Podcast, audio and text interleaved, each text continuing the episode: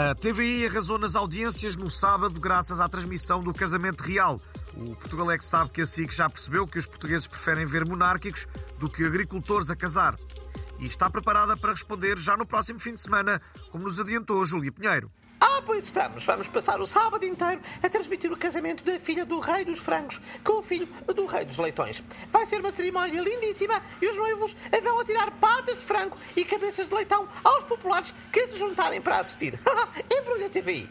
Já na TVI, a infanta Maria Francisca e o seu marido Duarte Araújo Martins são os novos Bruno de Carvalho e Liliana.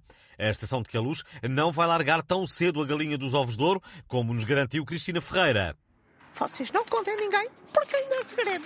Mas a TVI vai fazer uma série tipo da Crown com a família real portuguesa. O António Machado vai fazer Dom Duarte e já começou a estudar o texto. e isto assim. Ah, Zazabelinha, onde é que está a minha coroa? Hã?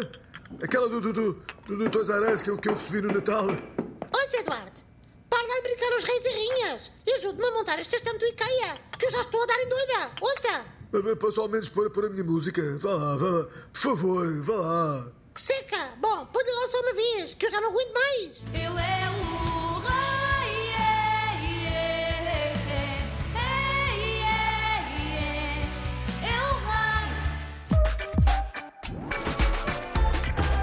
Foi muito comentada a ironia de Marcelo Rebelo de Sousa estar num casamento real a dois dias depois da celebração da implantação da República. Mas o presidente teve um motivo muito concreto para ir à boda. Bom, eu só lá fui avisar as senhoras para taparem os decotes com as charpes ou com os casacos dos maridos. Para respeitarem o protocolo e, sobretudo, Para não apanharem o camadão de gripe. Bom, olha, eu já estou.